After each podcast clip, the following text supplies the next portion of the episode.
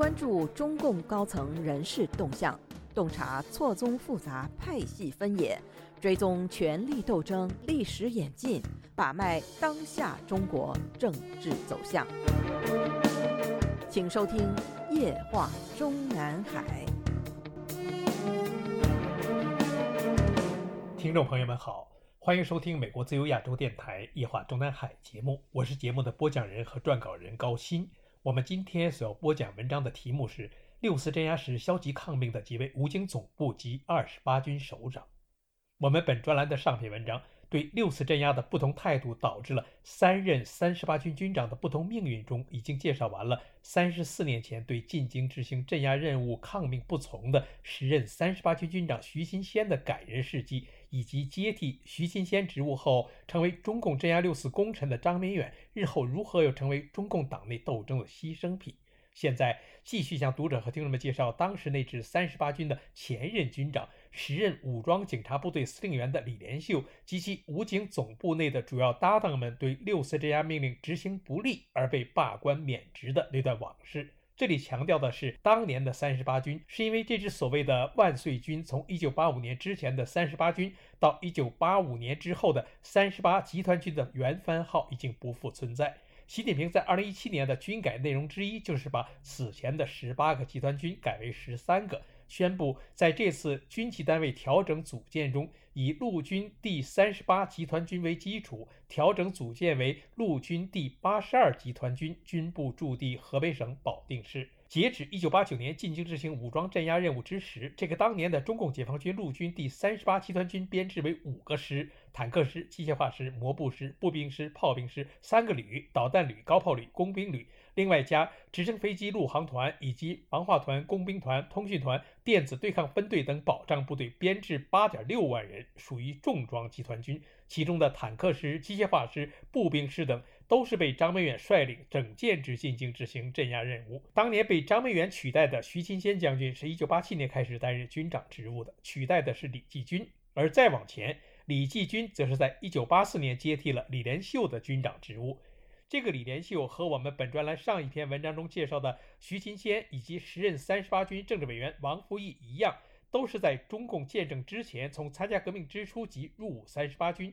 中共建政之初奉命入朝作战时，李连秀的任务已经是三十八军三三七团的团长，当时曾经受到彭德怀的表彰。李连秀晋升为三十八军军长职务是一九七八年五月，一九八四年十月被升任武警部队司令员，官至副大军区级。当时的武警还是国务院领导，武警总部的级别被规定为相当于军队副大军区级。一九八九年六四镇压之前，李连秀已经被授予武警中将警衔。笔者二十多年前撰写《乔氏传》的过程中，曾经先后采访到一些体制内的知情人士，包括当时任职于公安部和武警部队北京总队的人士。根据他们的回忆，一九八九年六月三日夜晚至六月四日白天的持续镇压过程中，开枪的是开进城里的解放军戒严部队，而不是北京武警部队属下的武装警察。当时，自李鹏的戒严命令发布以后，李连秀主持的武警总部及命令下属的北京市武警总队，将其支队以上的战备值班电话全部换成录音电话。可见，当时武警总部的领导人即已经预做了不当替罪羊的充分准备。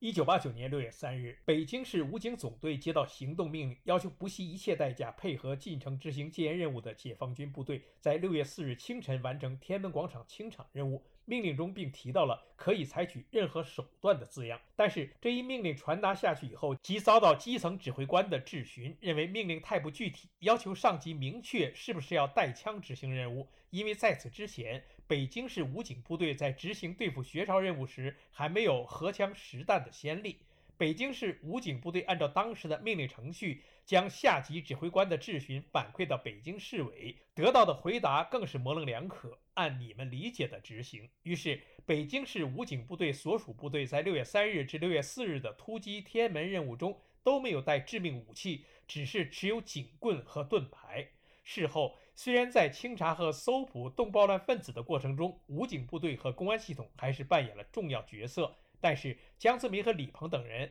都对武警部队及公安系统在武装镇压的当天的消极表现非常不满。当时的三十八军虽然因为镇压有功而受到嘉奖，但还是在内部强烈质疑武警部队未能为正规军进城担任开路先锋。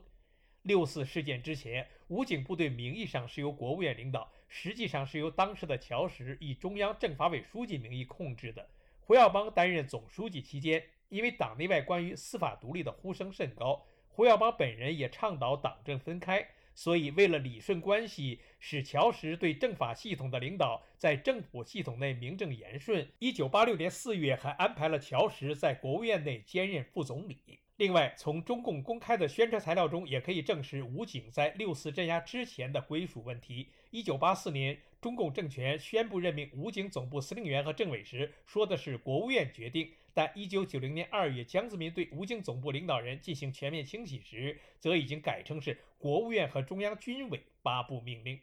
六四镇压之前，武警总部司令员李连秀的政治搭档，武警总部政委张秀夫是乔氏家乡浙江省上调的地方公安干部，原任浙江省政法委书记。副司令员范志伦，一九八五年以前是南京军区副参谋长、副政委兼政治部主任张海天，一九八五年以前是三十九军的副政委，后来又被县令收回的中共当时出版的《戒严一日》一书透露说。六四镇压过程中，武警部队接到的命令是为进城的戒严部队开道。一九八九年六月三日晚上，武警派出的前导部队以电棍为武器，以玻璃钢盾牌为掩护，在不带一枪一弹的情况下，还是成功的突进了天安门广场。虽然在突进的过程中，部分官兵被砖头瓦块击伤，但这支突击队无一死亡。所以，武警先头部队不开枪可以进入广场。后续的野战部队反而要借助坦克碾压和机枪扫射进城，这个事实对比肯定令中共政权，尤其是中共军方十分尴尬。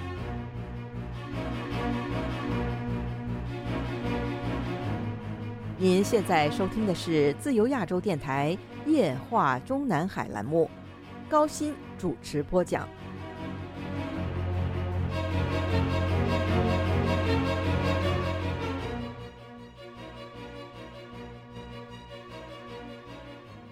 笔者在《乔石传》一书中对上述内容有所披露，日后又不断有知情者向笔者介绍了更多的相关内容。一位神秘人士通过我们共同的一位朋友告诉笔者说，他知道李连秀将军在六四事件中的更多事情，详情见网上已经出现的独立评论人士草安居士相关文章的内容出入不大。这位草安居士的相关文章中说，一九八九年六四之前，北京公安部及国安部基本处于瘫痪状态。时任武警总部司令的李连秀中将，当时虽未明确表态反对武力镇压，但是其暧昧态度早已暴露无遗。李连秀是四野部队在当时的最资深的代言人和最有威信的四野老军头，当时又掌管全国武警，军中威望较高。在当时危机时刻，邓小平及杨尚昆对其没敢轻举妄动。曹安居士披露。他的一位在总参二部工作的好友，因为出身于三十八军，当时曾奉军委最高密令带数人前往武警总部担任机要联络要职，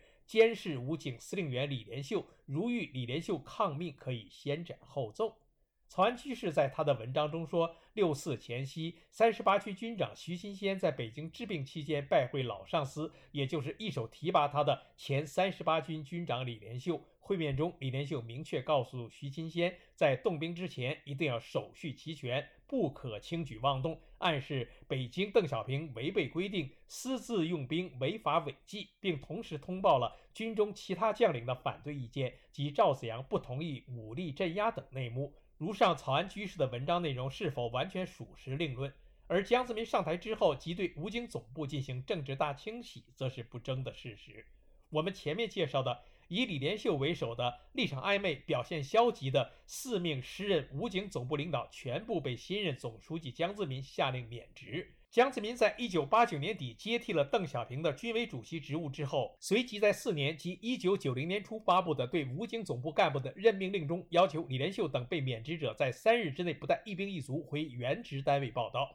但是，他们的原任职单位已经没有他们的位置，所以这四名干部等于自此被结束了政治生命。当时除了李连秀年龄稍大之外，另外三人都只有五十多岁。这种处理方式本身就是给时任政法委书记乔石难堪。不久又免去了乔石的亲信、时任公安部部长王芳的实权职务。事后，外界是看到江泽民在把自己的上海亲信巴中岩提升为武警部队司令。却没有注意到同时提升的一个部司令和一个部政委的特殊背景。六四镇压之前，武警总部的参谋长王文礼是从北京卫戍区平调过来的。此人过去长期担任叶剑英秘书，与叶家关系极深。六四后，江泽民把武警部队的司令、副司令、政委、副政委全部撤光，而参谋长王文礼不但没撤，反而被江泽民一纸命令提升为第一副司令员。此举不但成功冷落了对杨家将反感的叶家势力，同时也给众多元老的秘书子女们很大的安慰。同时，江泽民还把原武警总部后勤部的第二政委徐贵宝直接提升为武警副政委，而此人的背景是前李先念办公室秘书。李连秀被罢官免职之后，因为无处可去而被北京军区干休所收留，当了近三十年的离休干部之后，于二零一九年十一月十日在北京逝世，享年九十六岁。一年零两个月之后，他的老下级徐新谦在河北石家庄逝世。除了这位李连秀将军和他当年在武警总部的几位搭档，因为执行任务不力而被丢官。当时的中共野战军系统里，对执行镇压任务态度不坚决、立场不坚定的，至少还有二十八军的主要军政负责人。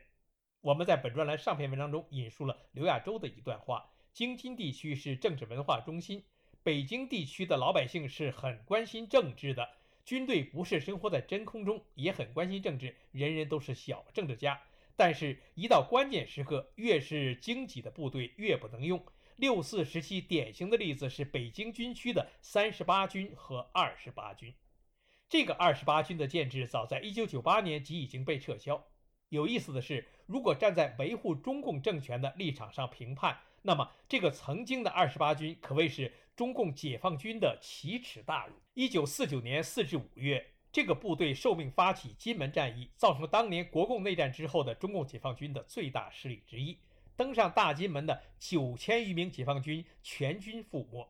一九六九年十一月，该军换防至山西侯马，隶属北京军区。一九八五年军改后，被改制为陆军第二十八集团军。根据维基百科记载，一九八九年六四事件前夕，陆军第二十八集团军奉命进入北京执行戒严任务。在木樨地与示威群众发生冲突，该集团军也是六四清场中解放军损失装备与人员最多的集团军，共损失七十六辆车辆，包括三十四辆装甲运兵车。六月四日下午五点，第二十八集团军全部撤走。第二十八集团军成为六四镇压过程中唯一一支成建制没有抵达指定位置的戒严部队，但也被有良知者赞之为唯一没有沾血的部队。事后。集团军经历了长达六个月的整顿。六四事件前夕，任军长的何燕然少将被军法处置，政治委员张明春少将则被降级调任吉林省军区任部司令员，参谋长邱金凯大校则被降级调至贵州省军区。